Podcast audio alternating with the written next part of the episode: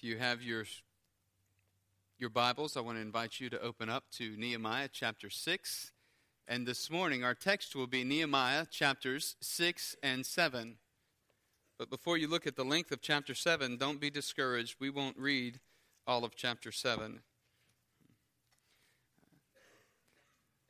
Let us, let us go to the Lord in time of prayer. Father, as we come now to your word, we ask that you would give us eyes to see, give us minds to comprehend, and give us hearts to love your word. Lord, we pray that you would strengthen us through your word. And Father, that you would fill our hearts and our minds and our eyes with, uh, with with encouragement from your word and with, with the truth of your word. And Lord, that by your Holy Spirit, you would illumine our hearts and our minds and our eyes to understand and to, to believe upon and to trust in your word. For Father, your word gives us guidance and teaches us the truth and reveals to us who you are. So, Lord, teach us this morning. Speak into our own lives today by your Holy Spirit, Lord, that you have made to dwell within each of us, illustrate and, uh, and, and apply your word in our own lives. Bring to our minds, Father, areas that, that maybe we need to submit to you, or areas where we are walking in sin. Reveal those to us, Lord, and strengthen us to remove ourselves, to cast those things away, and to draw nearer to you. Now, Lord, I pray the words of my mouth and the meditations of my heart would be pleasing in your sight. O Lord, my rock and my redeemer. For it's in Christ's name we pray. Amen. The title of the passage, or the text this morning, the sermon rather, is Called to Persevere. When we think of the word persevere, what do we think about? What's the first, let's do word association. What's the first thing that comes to your mind when you hear the word persevere? Long time. Keep going. You don't have to be positive in all of your descriptions. Hard work, right? What else? Anything else? Trouble. Opposition, trouble. And that's exactly what Nehemiah was facing. In Nehemiah chapters 6 and 7, Nehemiah has done a, a great work up until this point. In fact, God's people have been doing a great work. And that great work that the people of God have been doing, it's been rebuilding the wall. They've been building the wall around the city of Jerusalem so that they can inhabit the city without persecution and they can come before God and worship Him. But the need of the day for Israel, for the people of Israel, for God's people, was perseverance. They needed perseverance in their God given task of rebuilding the walls. Because as we read through the first five chapters of Nehemiah, it seems that every time there's a, a victory that's won, all of a sudden there's opposition that comes. And it begins right away in chapter 2. Nehemiah has been praying and waiting for God to give him the clue or to give him the sign of when he's to approach the king and ask for this great help in going to rebuild the wall. And, and in chapter 2, as he's praying and he's waiting before the Lord, finally, after three or four months, he's able to ask the king, and the king grants him the travel expenses and all that he needs in order to go and to rebuild the wall. Well, in chapter 3, as the rebuilding begins, the people are unified in the work. Sanballat and Tobiah two of the enemies of God's people and of Nehemiah. They're there jeering and ridiculing Nehemiah, ridiculing God's people. In chapter 4, the wall gets completely tied together, all halfway around, all the way around, halfway up. And then all of a sudden, Sanballat and Tobiah and the surrounding nations at this point come and they begin threatening the lives of God's people. Chapter 5 shows us that the enemy launches another attack, but this time it was an internal opposition or attack from internal opposition within the community of the nobles and the officials of the Jews. They begin, uh, they begin seeking their own good and oppressing the poor within the community. Every time there's movement forward in advancing God's kingdom, there was opposition that came against God's people in one way or another. I want to challenge us this morning, church, that the need of the day for Crosspoint. It's perseverance. In our own lives, in our corporate lives, and in our individual lives, the need of the day is perseverance. When we've accomplished a spiritual victory, the first thing that we're tempted to do oftentimes is kind of coast and, and sit back and maybe take it easy, even take a, a victory lap. But the challenge that we see in Nehemiah, the faithfulness that we see through Nehemiah, is we must persevere in our God given commission of making disciples of all nations. For that is the great work that God has called us to do. And it must be the continuing, ever present goal with which we approach our daily Christian living. We know the tactics of Satan, our enemy. He's cunning, he's deceitful, he prowls about like a roaring lion, seeking those whom he may devour. He wants to get us isolated from the community of faith and falling down in our sin so that our lives become discouraged, full of discouragement. He wants to get us attached to our sin so that we're powerless in living for the kingdom of God. But we must persevere in our work for the kingdom of God. And so this morning, I want to give us four observations regarding perseverance in the life of God's people. The first observation I want to make this morning in verses 1 through 9 is this perseverance means remaining focused on the great work at hand. Remaining focused on the great work at hand in, read with me in chapter 6, beginning in verse 1 through verse 9. Now, when Sanballat and Tobiah and Geshem, the Arab, and the rest of our enemies heard that I had built the wall and that there was no breach left in it, although up to that time I had not set the doors and the gates, Sanballat and Geshem sent to me, saying, Come, let us meet together in Hakkephirim, in the plain of Ono. But they intended to do me harm. And I sent messengers to them, saying, I am doing a great work, and I cannot come down.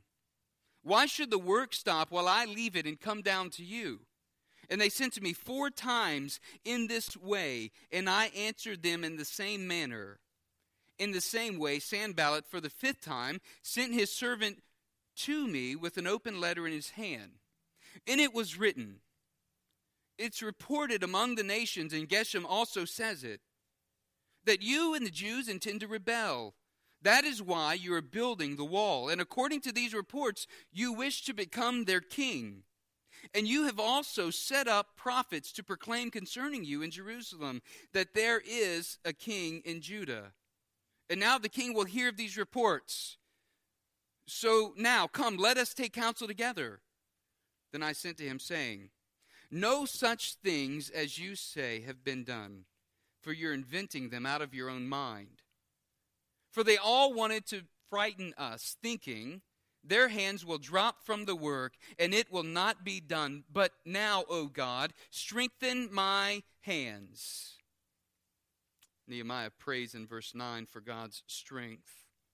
What I want us to see this morning from this text is that when we persevere in the great work of God for the glory of God, then the light of the gospel of Christ is displayed before the nations. I hope we see that from the text as we walk through it this morning. So the situation that Nehemiah paints for us is clear. The enemy's attacks are, are no longer against God's people. Now they've turned their aim toward Nehemiah, the one that's leading the charge.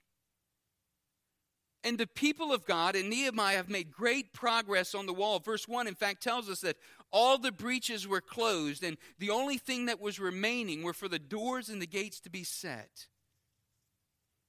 I thought about this. If, if I was in Nehemiah's position, or if we were in Nehemiah's position, we, we might be tempted to look back and to admire what we've accomplished in the past, right? We kind of look back over the wall and think, man, look how good that wall looks. We'll see in a moment. We did this in 52 days. We think to ourselves, we're almost done. Let me just coast a little bit. Look at how far we've come. No, that's not what Nehemiah does. In fact, Nehemiah remains vigilant, he remains focused. He remains focused on the great work that God has called him to. He doesn't allow the enemy to sidetrack him. Notice the subtlety of the enemy's attacks when they come against Nehemiah.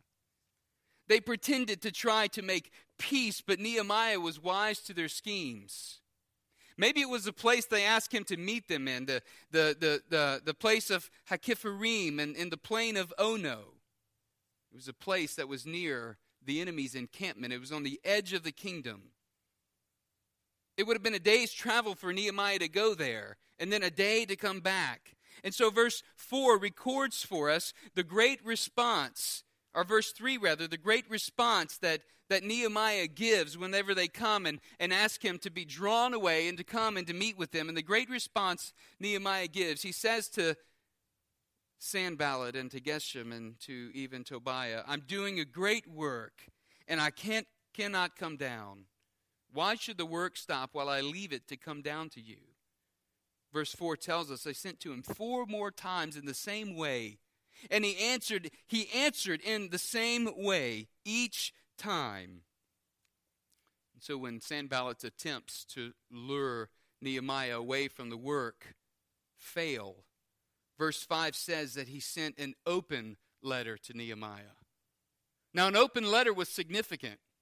This would be the equivalent of today having something blasted over the Twitter feed or Facebook that is defaming your character or the work that you're doing. And so he sends this open letter, and the design of an open letter is that it's not sealed, so it can be read by anybody who puts their hands on it and is able to read. And so, verse 6 Sanballat tries to approach Nehemiah like he's looking out for Nehemiah's best interest. And so he says there in verse 6 It's reported among the nations, Nehemiah. And Geshem says it also that you and the Jews intend to rebel. That's why you're building the wall. And according to these reports, you wish to become their king. And you've also set up prophets to proclaim concerning you in Jerusalem that there's a king in Judah.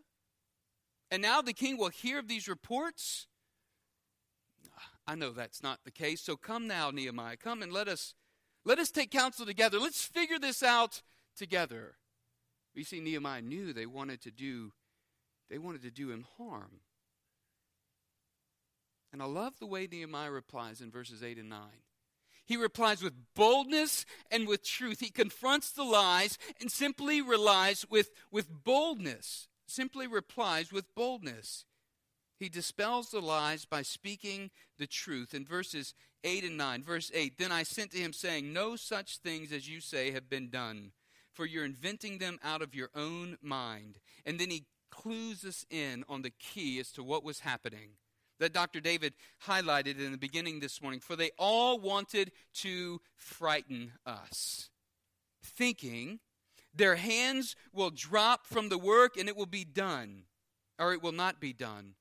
But he prays, Now, O God, strengthen my hands. He prays for God's strength. He continues the work and he trusts in God. He trusts in God's presence and in God's faithfulness. And so he prays. How do we respond when people are speaking against our reputation or our character? Are we quick to respond by speaking back in slander? Or do we, we take counsel like even Nehemiah did in chapter 5? We take counsel with our heart before the Lord. Are we quick to turn to God in prayer as Nehemiah does and pray for God's strength and just to speak boldly and, and to address the issue head on? Not to go around and speak to all kind of different people, but just to come in straight on, head on, approach the source. Speak truthfully. I want to ask us this morning, church, what's the great work that we've been called to? Nehemiah finds himself in the midst, face, in the midst of this great work, facing opposition. Their great work was rebuilding the wall. But what is it that the church has been called to? And I want to submit to you this morning that the church, you and I, are we're called, as Matthew 28 18 says, to make disciples of all nations. Believer, what is the great work you've been called to? The great work is the work of disciple making. And where does this work begin? It, be, it begins in our homes. It begins with our children. It, it fleshes itself out and is displayed through our marriages. And, it, and then it's also carried out in the world. It happens in the, the relationship that we have with Christ through reading His Word, which reveals to us the truth about who God is. And so we're, we're actively growing in our faith.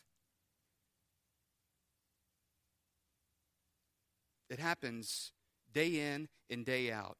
We carry out this work in our vocations. Our vocations ought to be approached then with a deep sense of calling.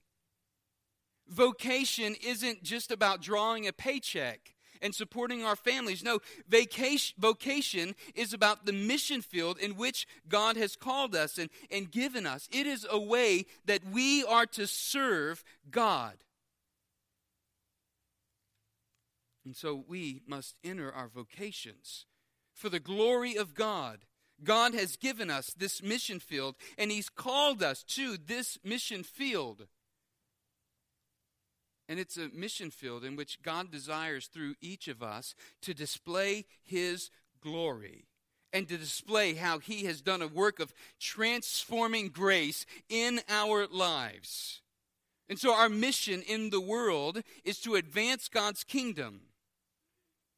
We learn what that looks like from reading the life of Christ and reading God's Word and committing God's Word to memory, for it's God's Word that shapes us and transforms us. So I, I want us to see that while we're not, uh, while we're doing an important work, and while Nehemiah was doing an important work in physical restoration and rebuilding the wall, the what of the work is not nearly as important as the how. As the how we are doing the work, and as to whom we are doing the work for. You see, the greatness of the work for Nehemiah wasn't necessarily determined in what he was doing. It was determined in how he was going about doing it and who he was doing it for. And it's the same thing in our lives. Listen, discipling children isn't necessarily building a wall right around the city of Jerusalem. But it's a great work, it's an important work, it's one which parents are called to do. Loving our spouses, this is, this is gospel work being integral and honest in our vocations. This is gospel work. We are proclaiming the gospel as we are living out scripture in our lives and evidencing the transforming power of the grace of Christ in our lives. And so, this is the vocational ministry that God has called each of us to, not just in the sense of the professional clergy but in the sense of each of us being called into a mission field, being given a set of gifts in which we employ them in serving others, and we do this for the glory of God. So Nehemiah persevered in the work. He remained focused on the great work at hand. in the mornings, Tara and I try to wake up early and as we try to wake up early, we do this specifically because we, we want to just have, we want to grab a few moments, if possible, that we can spend time reading the Word before we hear, hear the, the, little footsteps coming down the hall or before we, we, have, uh, we have conversations that are, that are trying to happen in the midst of our reading. But often, often, two of our kids wake up early, as early as we do. And so sometimes it's hard for us to get that, that alone time, right? And so I found a perfect verse to be able to share with my kids whenever I'm trying to read my Bible in the morning and have my quiet time before the Lord. And so I just want to I want to give you this verse so that you can do the same if you're struggling in the same position. Verse 3, right? This is what Nehemiah said. This is what I can say. I'm doing a great work and I cannot come down. Give me some time, right? Don't distract me from the great work that I'm doing. The reality, the reality is, if you're a stay at home mom, God has called you to honor Him through changing diapers or teaching and investing in your children, maybe through homeschooling or, or through preparing the home for, for your husband. God has called you to honor him through, through making disciples, young disciples of the faith. If you're a student, God has called you to honor him in your studies, in your ethics, and, and when you take tests, not cheating. If you're an employee, God has called you to honor him in serving your employer with honesty and integrity and giving your best in the work that you're doing and doing it for God's glory. If spouse, God has called you to honor him in your marriage by living out passages like Ephesians 5 22 through 33 and being committed to one another as, as a husband and wife come together in one union. If you're single, God has called you to honor him in your singleness. If you if you desire to meet someone, don't let that desire overshadow your desire for God, for Christ. If you begin dating, guard your purity. If you're a child, God has called you to honor him by honoring and obeying your parents. Most likely, your friends won't say, Wow, did you see how how so and so was obeying their parents? No, most likely, they're going to make fun of you.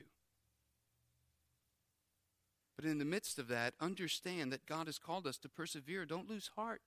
God has called us to have endurance, to keep going, because our Father in heaven sees that we're honoring Him through honoring and obeying our parents for the children, through honoring and, and, and seeking the best of the company as an employee, and so on and so forth. So, what's the point? The point is that we need to see the great work that God has called us to be engaged in and to do, and, and see all of life under this umbrella of working for the glory of God. How do we identify the enemy? Well, we identify the enemy. I think Nehemiah shows us that it's, it's intellectual work and it's, it's spiritual work and probably some other kind of work involved as well. But the intellectual work that we see displayed here, Nehemiah doesn't, he doesn't strike us, right, as a man of blind faith. No, he's, he's thinking. He, he, he, he puts things together. Two plus two equals four for him. He uses the reasonably sound mind that God has given him to consider the circumstances and to consider the surroundings. He doesn't just go off on a gullible adventure thinking, these guys have had a change of heart. Yeah, they're looking out for my best interest now. It's intellectual work, identifying the enemy, but it's also spiritual work. Nehemiah was discerning. He was discerning what was going on. He was discerning, asking, is this going to promote the work of God or hinder the work of God in my life and through my life? And believers, we too must discern by the Holy Spirit's leading which things enter our lives to promote God's good work and which things enter our lives to deter us and to distract us from God's great work. See, when we walk in the fear of the Lord, there's no reason to fear man. Verse 9, for they all wanted to frighten us, thinking they would stop us from working on the wall.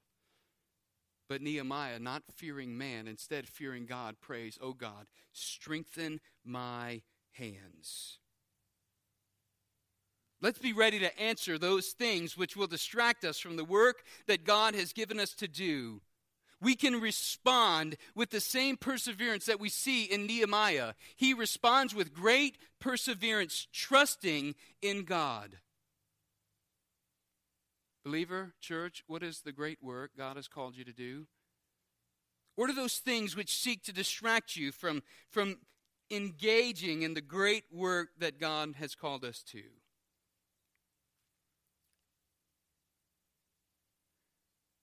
Second observation I want to make regarding perseverance this morning is that perseverance is accompanied by knowing the Word of God. We see this in verses 10 through 14. Nehemiah knew the Pentateuch, he knew the first five books of the Bible Genesis, Exodus, Leviticus, Numbers, Deuteronomy. God's Word held a governing place in Nehemiah's life it had a place of authority in Nehemiah's life. It informed his actions and, and it gave him zeal for God's name to be glorified among the nations. And so, Scripture has caused in Nehemiah's heart a desire to live for God's glory. And so, consequently, Nehemiah can identify and spot a false prophet when he hears one. And that's exactly what happens in verses 10 through 14. In verse 10, Nehemiah goes into the house of Shemaiah. And as he goes into the house of Shemaiah, Shemaiah the prophet gives him counsel. He says, Let us meet together in the house of God within the temple, and let us close the doors of the temple, for they're coming to kill you. They're coming to kill you by night.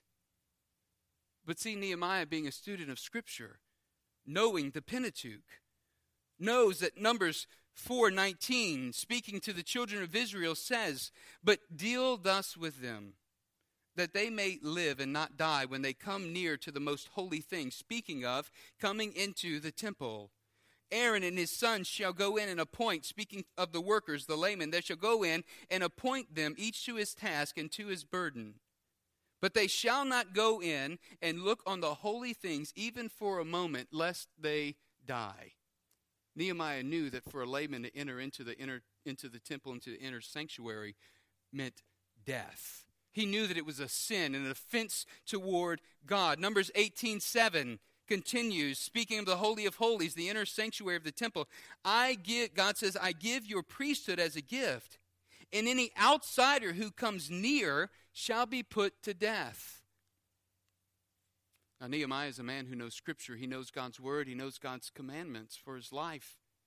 And so consequently, he knows that when Shemaiah gives him this instruction, that this is not biblical instruction, it's not sound advice. And he knew that following Shemaiah's counsel would cause him to sin. And so he recognizes that Shemaiah's counsel is a direct contradiction against God's word and, and to him trusting in God.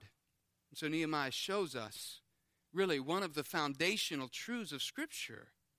If we want to know the will of God, then we must know God's Word. You see, in verse, verse 13, he says, verse 12, And I understood and saw that God had not sent him, but he had pronounced the prophecy against me because Tobiah and Sanballat had hired him. For this purpose he was, he was hired, that I should be afraid and act in this way and sin, so they could give me a bad name in order to taunt me. And then he prays to God, Remember Tobiah and Sanballat, O my God, according to these things that they did, and also the prophets, the prophetess and the prophets who wanted to make me afraid. We see again and again this desire of the enemy to cause Nehemiah to fear. But Nehemiah is not one who's walking in the fear of man. Instead, he's persevering and walking in the fear of God. What we learn here is that God's prophets are not for hire. The true prophet of God is not one who is for hire. There are many false prophets today who are pursuing their own gain and seeking to advance their own kingdom. They're not seeking to advance God's kingdom. And by knowing Scripture, we will know who they are and we'll be able to guard against their blasphemy and their heresy. You see, perseverance in the work of God is accompanied by knowing the Word of God. The question I want to ask us this morning is Church, do we know God's Word? Do you know God's Word so that you're able to distinguish ungodly counsel when you hear it from godly counsel? When somebody gives you counsel that's in direct contradiction to God's word, are you quick to dismiss it? Nehemiah was. We ought to be as well. The third observation I, I want to make about perseverance that I think we see in this passage is that perseverance accomplishes God's work, God's way, and in God's time. Or rather, pers- yeah, perseverance accomplishes God's work, God's way, and in God's time. Look at verses 15 and 16. In verse 15, he says, So the wall was finished on the 25th day of the month of Elul in 52 days. And when our enemies heard it, all the nations around us were afraid and fell greatly in their own esteem, for they perceived that this work had been accomplished with the help of our God. The wall was finished in 52 days. What a tremendous work! For me, this is a great encouragement. We, we shouldn't underestimate the work that God desires to do through us when He calls us. And so, in serving Him, we must persevere as Nehemiah did. You know, the task wasn't easy for Nehemiah. He faced opposition after every turn.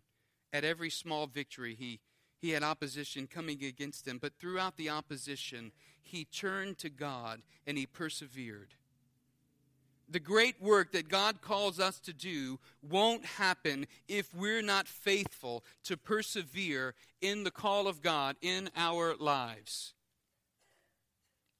Hudson Taylor, the missionary to inland China, once said, You don't need a great faith, but faith in a great God. And I believe this summarizes the life of Nehemiah.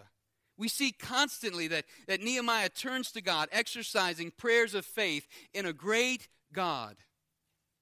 I love Spurgeon's quip. And Spurgeon says, By perseverance, the snail reached the ark. Think about it. It took a long time for the snail to get there. But you see, he was persevering to accomplish God's work in God's way and in God's time. The wall was built, and in the midst of building the wall, Nehemiah was clear to point to God as the one who gets the glory. In fact, verse 16 says, they wanted to make us afraid, but instead, all the nations around us were afraid, and they fell greatly in their own esteem. Listen, for they perceived that the work that had been accomplished was a work that was accomplished with the help of our God. Church, we want to be a people who radically display this kind of trust and perseverance in God's work among us. We want to be a people whose testimony bears witness to the things being done that can only be done by the explanation of God's hand at work in the midst of his people. We want people to look at Crosspoint and we want them to see our gospel efforts and say, only God could do that. We want them to say things like, I knew those people before they were converted, and it's a miracle of God that He has radically transformed them and saved them. And it's amazing that, that God could take such a group of misfits and different personalities and put them together and see them loving one another and living out the gospel faithfully. You see, we want the love of Christ to be displayed in and through us so that when people look upon us, they look on in awe and see the hand of God in our community of faith. The call in every believer's life is faithfulness in fulfilling the great work and calling of God. Church, we must persevere in God's work. We must persevere in God's work, God's way, and in God's time. And here's the thing when we persevere in the great work of God for the glory of God, the light of the gospel of Christ is displayed before the nations. It happened here in Nehemiah. They did this great work in 52 days. The nations surrounding them who were taunting them saw it, and they fell in their own esteem, and they saw that God was a glorious and a powerful and an awesome God. They stood up and they took notice. And the same can happen in the midst of this city when we as a church walk in the power and the unity of the Holy Spirit, advancing the kingdom of God. In chapters 6 and 7, I, I want to make the fourth observation for us this morning as we move into chapter 7. But there's a turning point in the narrative where the work goes from physical restoration to spiritual reformation. And I think it's huge that we see this because the work of physical restoration was good. But if it stood by itself, the walls would not protect the people of the city. If there wasn't a heart transformation in the lives of the people who were inhabiting the city, if they weren't going to be worshiping the, the, God, the God of creation, if they weren't going to be a people sold out to living out, faithfully living out his covenant, then all the work of rebuilding the walls would be for nothing. Because all of the walls will not protect the city when the people aren't living for God. And so, the fourth observation I want to make this morning is perseverance aids us in being a holy people set apart to God. In verses 1 through 4, Nehemiah gives us, of chapter 7, Nehemiah gives us a situation. We read in verse 4 the city was wide and large, but the people within it were few, and no houses had been built. The issue at hand is the city needs to be repopulated, but it can't be repopul- repopulated with just anyone. God's people must be a holy people. So Nehemiah states in verse 5 God put it into my heart to assemble the nobles and the officials and the people to be enrolled by genealogy. And I found the book of the genealogy of those who came up at the first, and I found written in it these were the people of the province who came up out of captivity of those exiles whom Nebuchadnezzar, the king of Babylon, had carried into exile. They returned to Jerusalem and Judah, each to his town. Now, what's Nehemiah doing in pulling out this genealogical record, this list of the genealogy of all the people that had returned from exile? I'll tell you what he's doing. The city needs to be repopulated. And Nehemiah is guarding the purity and the holiness of God's people. You see, he's moving from the work of physical restoration to spiritual reformation, reforming the hearts of God's people. In fact, this is what chapters 8 through 13 deal with for the rest of the book of Nehemiah the spiritual reformation of God's people as they re inhabit the city. And so the list of returned exiles is the same one that we see in Ezra 2, but here's what it does it authenticates the Jews by their genealogy. Those who are in the list and who are on the list, they are truly the covenant people of God. And if a person's name, a priest or a person, wasn't found on the list, then they were excluded from the priesthood and they were excluded from living within the city until they confessed Yahweh, the God of Israel, as their covenant God. So Nehemiah realizes this work of rebuilding the walls needs to be accompanied by the spiritual work of reforming the hearts of God's people. So he sets out to make sure that they're, they're pure and they're holy. You know, this isn't so far removed from the New Covenant community in the church today. For one to be part of the church today, like Nehemiah, Nehemiah calls the people to, to join the true people of God by, by repenting of their sin and trusting in this God as creator. And so the church as well today call people. We, we call others to come into the faith by, by repenting of their sin and trusting in Christ as Savior. If a person wanted to join the people of God in Nehemiah's day, they'd have to separate themselves from the nations and become a Jew. Nehemiah chapter 10, verses 28 and 29 gives us the prescription for that. Likewise, if a person's to be part of the people of God today, they must submit to God as creator. They must submit to Christ as Savior by confessing and, and repenting of their sin. We must realize and confess that Christ paid the ultimate penalty for our sin with his life.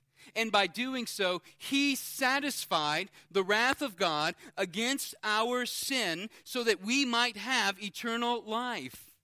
And so the good news is that because of what Christ has done on the cross and through his resurrection, people who turn from their sin and profess faith in Christ will be saved. Because of that, we can be part of the people of God. And like Nehemiah is doing here in chapter 7, we, the church at Crosspoint, we seek to be vigilant in, in discerning who is part of the body of Christ and, and who's not.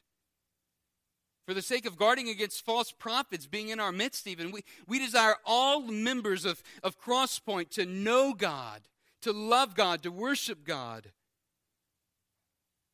And so we've put things in place like Crosspoint 101, where we seek to guard entrance into the body of Christ. It's not to prohibit people from joining by any means, but it's simply to exercise spiritual oversight and to discern as best we can if those who want to join have had a genuine conversion to Christ and have followed Christ in believers' baptism. Believer's baptism, it's a public declaration of the inward transformation that God brings into our life through our confession of Christ as Lord. And so we seek to ensure that a person is a true convert of Christ and, and has confessed Christ as Lord and that they've followed God in believer's baptism. And so the, the steps that Crosspoint has put in place for people to come and be part of the community of saints, to live within the community of, of saints and the unity of the church. These steps don't keep people from joining Crosspoint as much as we want to guard the purity and the holiness of the local church. We seek to live in accountability to one another and hold one another accountable. So, as we see in Nehemiah chapter 7, he pulls out the genealogy and he, he begins reading through and seeing whose name's on the list and whose name is not. All for what? All for the sake of purity and holiness for God's people. It would have been easy for Nehemiah to say, Well, I'm just going to return back to the capital and go back to being the king's cupbearer. My work here is finished. We built the wall. We're done. But no, he understands that physical restoration must be matched by spiritual reformation. And so I want to challenge us, church. God has called us to be a holy people set apart unto Him. And we, as His people, must persevere in living for His glory and carrying out the mission that God has called us to. So, the question I want to ask us this morning is Are you persevering in the great work of God? Are you seeking to live for His glory? Are you studying and knowing God's Word and applying it into your life so that you can walk in His will and, and live for Him?